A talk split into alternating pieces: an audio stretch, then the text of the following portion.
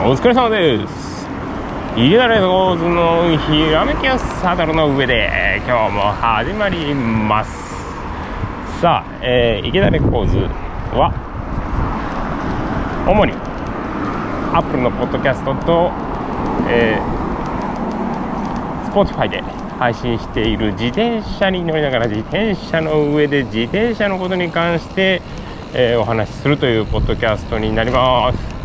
えー、もう走りながらなんで音声がいろいろ入ってるんですけどもご了承ください。さて、えー、お盆に入りまして、まあ、いろんなあの人と出会うことが、えー、増えてきたんですけれども、あのー、広島の方にもですねこう帰省で帰ってこられたり旅行で、え、通りすがったり、えー、してる人と、まあ、お話しする機会がですね非常に多くなってきたんですが、まあ、これを踏まえてですねちょっと今日のネタなんですけれども YouTube っていうのをですね、あのー、今これポッドキャストなんですけどポッドキャストを始める前から、えー、配信しておりまして、まあ、中身はですねあの自転車に関することをメインに、えー、アウトドアとか、えまあ、友人とのたわいもない雑談とかですね本当にもう申し訳ないぐらいしょうもない内容をずっとこうアップしてるわけなんです。でこれもですね大体もう何年や？3年半から4年ぐらい気づけば経っててですねあのまあ、動画の量もですね、まあ、溜まって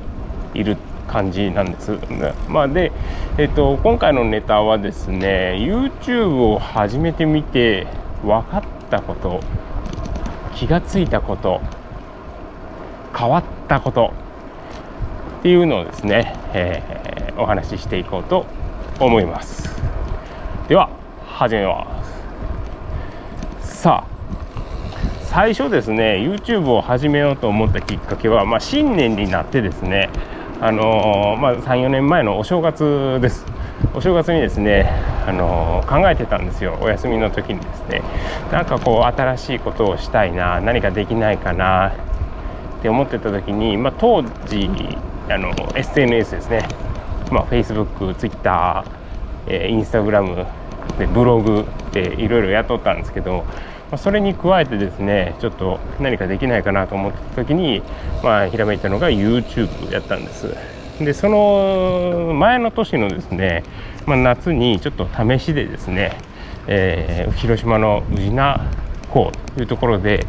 あの動画をちょっと撮ってみたりとかですねしたんですけれどもまだまだこの定まってなくてですねどんな風に撮ったらええんやろっていうかですね。あのそもそも自転車じゃない方がいいんじゃないかとかですねいろいろこうやってたんですよ。なんですけどそこからまあ半年ぐらい空いてで結局やり始めたのが、まあ、自転車ネタだと。で自分がすごい自転車が好きなんであの話しやすいっていうこともありますしなんかこう喋ったり動画で、えー、撮影するっていうのが意外とあの続けられたんですね。でそれまでこう文章に書いてあのブログアップしたりですね、まあ、ツイッター、まあ、ちょっとやってみたりしたんですけどなんかこう相性が合わなくてですね。そこまで 熱心になれないというか、えー、続けられなかったんです、まあ、ブログなんてもうあれですよ。1週間続けたらいい方みたいな何回あの新しいアドレスを考えて何回こう新設したかわからないぐらいやったんですけど、まあ、結局あの続かなかったんですよ。でえっ、と YouTube 最初始めた第まあ始めたというか継続しようと思った第1回目は自分の愛車をまずですね紹介しようと思ってで近くのですね、えー、いつも走っているえ、広場みたいなところで、まあ、撮ったというのが始まりだったんですね。でそこからまあ34年。もうようほんま続いてると思います。僕こんだけ続けられたのは本当にあの見ていただいている方のおかげやと思いますね。でえっと、まあ、続いてるわけなんですよ。で最初はですねあの YouTube って撮ることを撮る機材か。撮る機材が、えなかったんですよ。ないんですよ。何も。なんですけどまあ初めとりあえず始めようと思ってその時使ってたのがですね iPhone iPhone のあれこれ何やったかな？SE やったかな？初代の SE かもしくは iPhone6 か5ぐらいの、えー、ものを手持ちで持ってでいろいろこう自分の方を向けてですね撮影したり自転車の方向けて撮影したりしてた。でカメラとかですね、まあ、そういうのは全然なくてもう完全に iPhone ですね。iPhone 上で全て完結させていたという感じです。で動画をまず撮ってであのムービーを編集するアプリをダウンロードしてやってたんですけど僕 iPhone って結構しょぼいスペックのものばっかり選ぶんですよ。あまりこうお金をかけたくなかったんで。なんであのー、データがですねもう全然ないんですよ。30じゃあ16ギガとかやったかな当時。16ギガぐらいなんで写真がですね全くこう入らない。で動画を撮ったらまあ、あのー、10ギガぐらい簡単にいっちゃうんで、まあ、長時間の動画も撮れない。撮れても10分以内で撮るっていうのでえー、撮り始めたんですね。で撮って、まあ、編集しようにももうデータがですねいっぱいいっぱいやったんで、あのー、iPhone に保存してたデータを全部消してですねあの動画だけにしたんですで撮って編集してで YouTube にアップしてですぐあの次のやつ撮るためにはああの撮ってた動画消さないけんですよね。なので動画消して撮ってアップして消して撮ってアップして消してっていうのをずっともう繰り返してたという感じやったんですね。それで、まあ、なんとか、あのアップロードがずっと進んでたんですけども、えー、その次にですね、まあ、あの iPhone ちょっとアップグレードしてですね でそのまま撮り続けたんですけどやっぱりですね難しい取り方になってきたんですよ。例えば下り坂ですね。すごいスピードで下ってる時とかに iPhone で撮ろうにも、まあ、ちょっとですね本体がでかいっていうのと、まあ、振動で途中で何かこうクリップが外れて落ちたりとかですね。するとまあちょっと目当てられへんなと思ったんでちょっとアクションカムを、えー、買おうと思って、まあ、探ってたと。でその時に、えー、自転車仲間の清水さんがあの持ってた GoPro ですね。GoPro8 を手放して、まあ、新しいのを買うっていうことやったんでじゃあそれ僕が買いますっていうことで GoPro を買ったと。それをずっと今もあの使い続けてるんですよ、まあ、そろそろですねあの猛暑が続いてるせいもあってバッテリーが膨張し始めてるんでまだ新しいカメラなんか、まあ、新しいバッテリーをちょっと買い替えないけんなとは思ってるんですけどまあ、あの本体もですね なんかそのバッテリーの膨張に合わせて若干膨張してるんですよね。なんでまあおそらく長くは持たないやろうなとは思ってるんですけどまあそんな感じで、えー、カメラはですね途中から、えー、アクションカムになってでそれと同時にですねこの胸元にカメラを設置するチェストマウントだったり、えー、頭の上にカメラを設置するヘッドマウントだったりえー、ハンドルに設置するマウントだったりという感じでいろんなものが装着できるようになってきたと。でより、撮影できるところも増えたという感じですね。なので最初の動画をですねもう一回 YouTube の、ものを見たら結構やっぱり荒いんですよね。荒くなっててやっぱり手ぶれもあって見にくいんですけどまあ、よう上げとったなっていう感じですね。やっぱりこのやってみて思ったのはあのー、まあ機材も何も揃ってないけどひとまずやってみるっていうのが、あのー、大事やなと改めて思ったんですね。でえー、YouTube でですねずっとアップしているとあのいろんな人とですねあのお話しする機会ができてきたんですよ。でそれはあのコメントを通してメッセージをいただいたり、えー、毎回ですねあの本当にありがたいことにも本当の初期の頃からですねコメントをいただいてる方もいて本当嬉しいんですけどでそういう人のあのコメントにですねこう返信したり、えー、どんなパーツがいいかとかですねこんなパーツあるよっていう感じで、えー、紹介してもらったりですねでそれをですねコソコソとあの 調べるんですよほんで「おこれは面白い!」っていうのがあれば、えー、うわこんな珍しいものもあればっていう感じで本当にですね勉強させてもらってるとで僕が主に配信してるんですけどもっともっと詳しい人はもう本当にたくさんおってですね、えー、その人たちのあのコメントを通して、えー、新しい情報を入れたりこう知識を増やしたり、えー、楽しませていただいたりという感じで、え YouTube を楽しんでるとでこれがですね思ったのがですね僕はあの自転車がすごい好きなんですけども全部オールマイティな自転車というよりかはこうちょっと偏った個性的な自転車が結構好きなんですよね。あのまあ、一番好きなのはこう流行にあんまり左右されずにずっと使えるような、えー、タイプの、えー、自転車なんですけどそれをこう周りのですね、えー、自転車乗りに言っても全くこうピタッと自分と同じ考えを持った人とかですね似通った考えの人っていうのはまあまあ少ないなと思ったんです。なんですけどその YouTube を通して、えー、見てみるとあの、まあ、例えば広島の中だけやったら、まあ、人数限られるんですけどそれがですね、えー、例えば中国地方で西日本日本ってなってきたらですねおるんですよね。おっでですね。その自分と欲しいパーツ好きなパーツが一緒の人とかですねあのーていうかスタイルが似てる人とかですね考えいやいやあの一緒に生まれて一緒に育ったんじゃないかっていうようなですね考えが一緒の方っていうかですねもう本当におってびっくりするんです。そういうえ普段は絶対つながらんやろみたいなこうつながりがつながってしかも相性がいいからもう何話してもああそれそれみたいになるっていうのがですね、まあ、YouTube のそのコメント上なんですけども、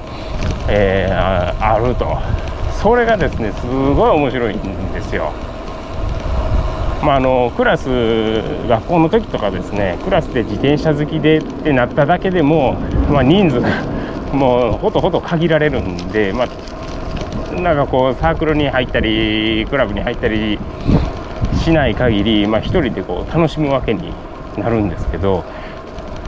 それがですねあの、まあ、もっとこういろんな人と関わるようになって、まあ、自転車好きというので本当に増えるんですよメンバーが。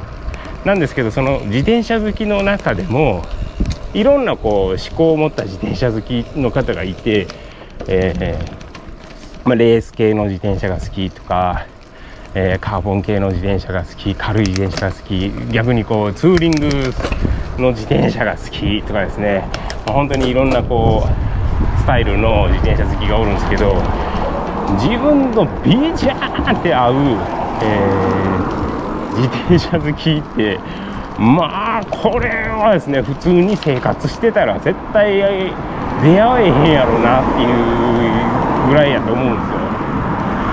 自転車好きの人と友達になるっていうのはあると思うんですけどもうビッターンってこうあこれこれですこれみたいなもうあうんの呼吸で通じるような、えー、そういう感じの中っていうのはですねまあ難しいと思います。なんですがその YouTube を始めて配信を始めてコメントをいいていくとあれこれこのコメントしてる人一緒やんみたいなあのなんでこんなにあの合うんやろみたいなのがですねやっぱりあるんですよ。それがすごい楽しくて、えー、まあ、続けられてるかなと思いますね。はい。そこが結構 YouTube をやって、まあ、気づいたことというか分かったことで本来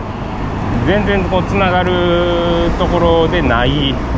はずの、えー、人がですね、まあ、YouTube 上なんですけれどもつながっててしまうということですね。でもっとびっくりするのがですねその YouTube の、えー、配信したそのコメントででお話ししてた人と、まあ、リアルに対面することもあってそこでですねあのお話、まあ、リズミカルにといいますか、まあ、対面してるんでもう話がこう行って帰って行って帰ってするんですけどまああの面白いんですよ。面白くてあの内容ももうそれそれっていう内容がもうどんどんどんどん出てくるしやっぱりこのインターネットのコメントだけでも相性合ってたら、まあ、これリアルにあったらそれ合うわなっていうような、えー、感じの、えー、人がですね、まあ、結構おるというのを、えー、非常に感じましたね。はい、なんで今まで自転車好き自転車がで一緒に遊ぼうっていう人はですね、まあ、あのたくさんでやってきたんですけどその中でももうもっと濃いもっと自分となんかこうスタイルが近い、えー、人と会えるようになったらもう YouTube の動画の、えー、配信がきっかけやったなと思いました。はい。いう感じですね。でそうですね。YouTube あとですね変わったことといいますとやっぱりこう何て言うのかな。自転車の楽しみ方がやっぱりそれでちょっと変わったなっていうのはありますね。この動画を通して配信するとこの再生回数っていうのが表示されるんですよ。YouTube とかですね。でその再生回数って要するに1回ピョコッと押してる人もおればわわわわ。長いことこうポコッと再生ボタンを押して見ていただいてる方もおれば、ま、いろんな人がおるわけなんですけども例えばこれ動画をアップしてですね、えー、再生回数が10とかなったら10人の人が何かしらの、あのー、方法で自分がアップした動画を見ていただいてるってなるとなんかこうすごく、あの不思議な感覚ですよね。例えば自転車に乗ってどっかサイクリングに行ってる時は1人なんですけど1人で行って1人で動画を撮って、えー、やってるんですけどそれを動画に載せて、えー、アップすると、まあ、10人の人とその、まあ、撮った場所だけなんですけど共有ができるっていうんですね。でそれに対して、あの、コメントをいただけると、あのそこでこうやり取りが発生して、えー、新しい情報が入れれたりすると。いう感じのこう流れなんですけど。なんで今までこう1人で、えー、走って遠くへ行ってってやってたらまあ1人で完結したわけですよ。だから100キロ200キロ走ってどっかでこうご飯食べて帰ってきてああ楽しかったで終わるんですけど。そのその工程を YouTube に撮ってアップしていただけると、まあ、何かしらあのコメントをいただけることがあってでその後あれどうやったここもっとここ行った方がいいよとかですねあのアドバイスをいただけてさらにさらにその次へ次へっていう感じで走った後もその余韻といいますか、えーまあ、プラスアルファで情報がぐっとこう集まってくるんですね。それがすごいまたこれも楽しくてしてうんなかなかえええですね。僕はもうすごい楽しませてもらってる感じです。はい。でいつもそのいつも遠くへ走りに行けたらいいんですけどまあそんなになかなかですねえー、遠くへ走りに行くのは難しいので、まあ、日頃、えー、動い自分が動いてる範囲内で、えー、撮影したりその時思いついたものをちょっと撮ってみたりとか、え新しいアイテムをこうゲットしたり、えお借りした時に、えその感想をちょっとまとめて撮ってみたりとかですね、え、するようにしてます。でまあその撮影はですねいつもあの何て言うかなできるだけ生配信みたいな感じにしたいんですけどね。なんで本当言うとこう全部生放送で流され流せたらええんですけど、まあ、そういう電池もないですしあのパケットも結構かかるんで、まあ、そこまでやらできないんですけどもなんでこう何かを紹介する時とかはなんかこうミスったりあのしても何ももう気にせずにもうそのまま言うだからこの町の名前とかをですね途中でこう読み上げたりする時もあるんですけど、まあ、僕あの学がないんで町の町の名前これ何て読むんやろってってめっちゃ間違ったことをねもうつらつらつらつら言い続けてたりするんですけどあのことわざとかもそうなんですよ。あの間違ったことをですね。ずっとこう使い続けてて。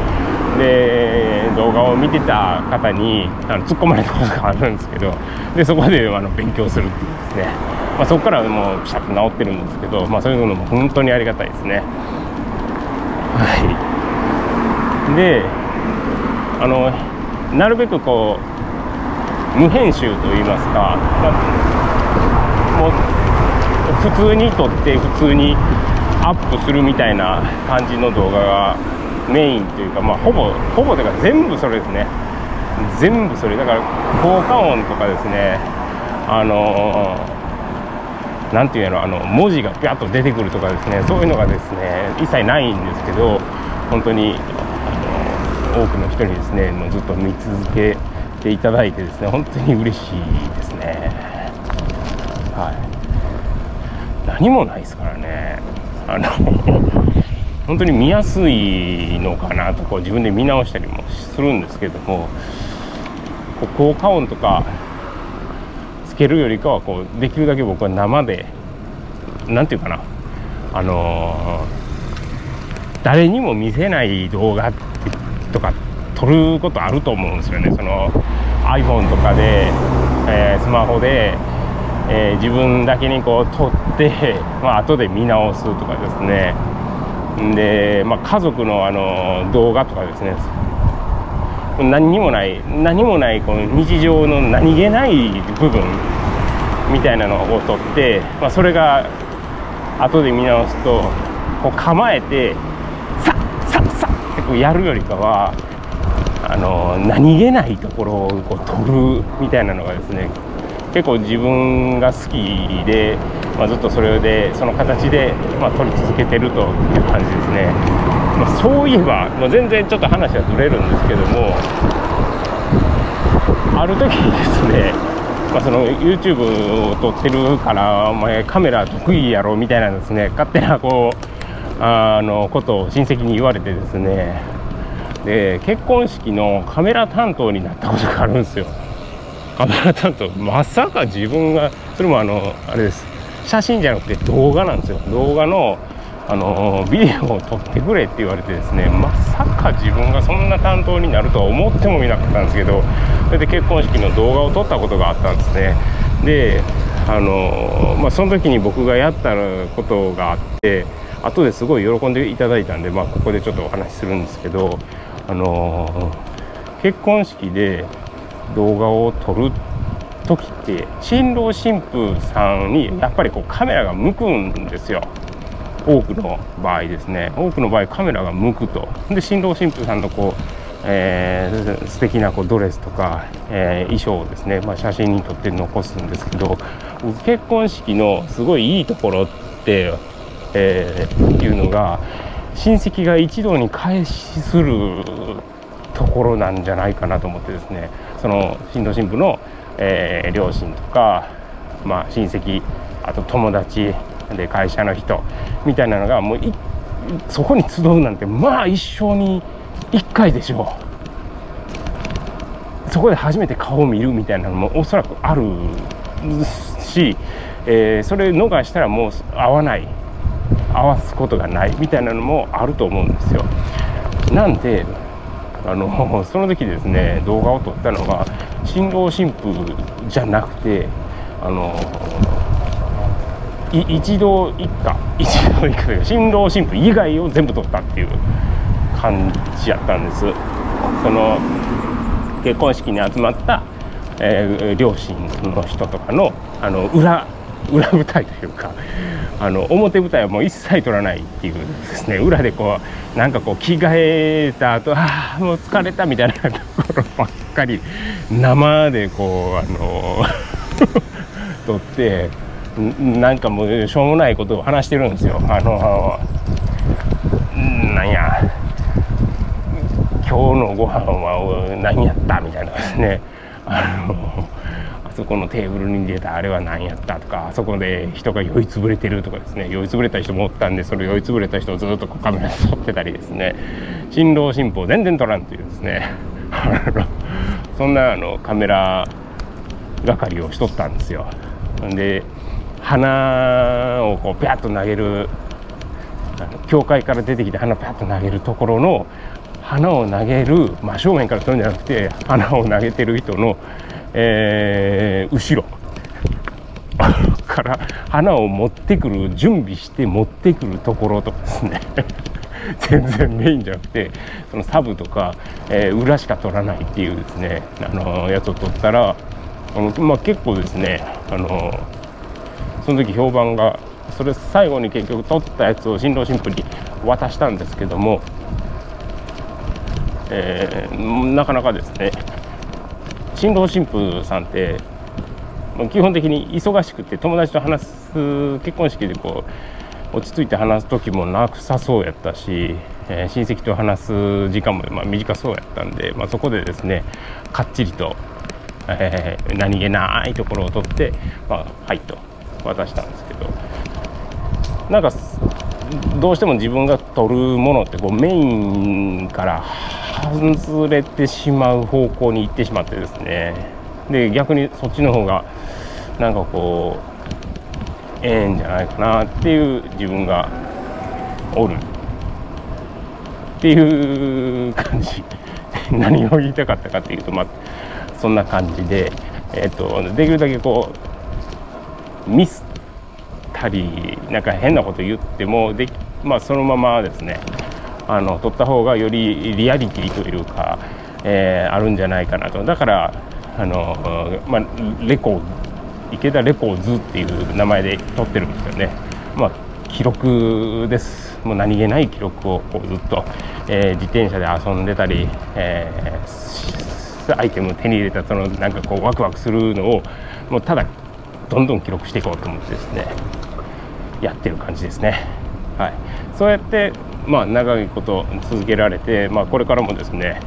あのー、ちょっと取っていこうかなと必要とされる限りは、えー、取っていこうかなというふうに、えー、思ってる次第ですね。はいまあということで今回はですね、えー、Spotify と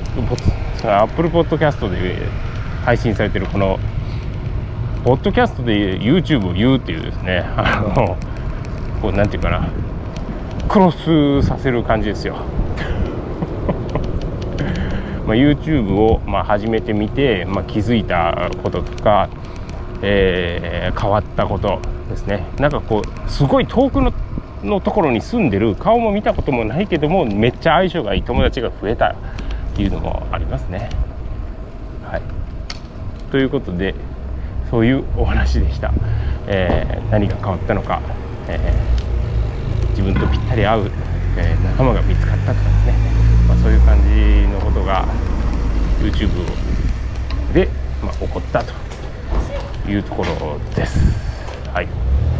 では、えー、今日はですね、あのこの辺りで終わろうと思います。どうもいつも聞いていただありがとうございました。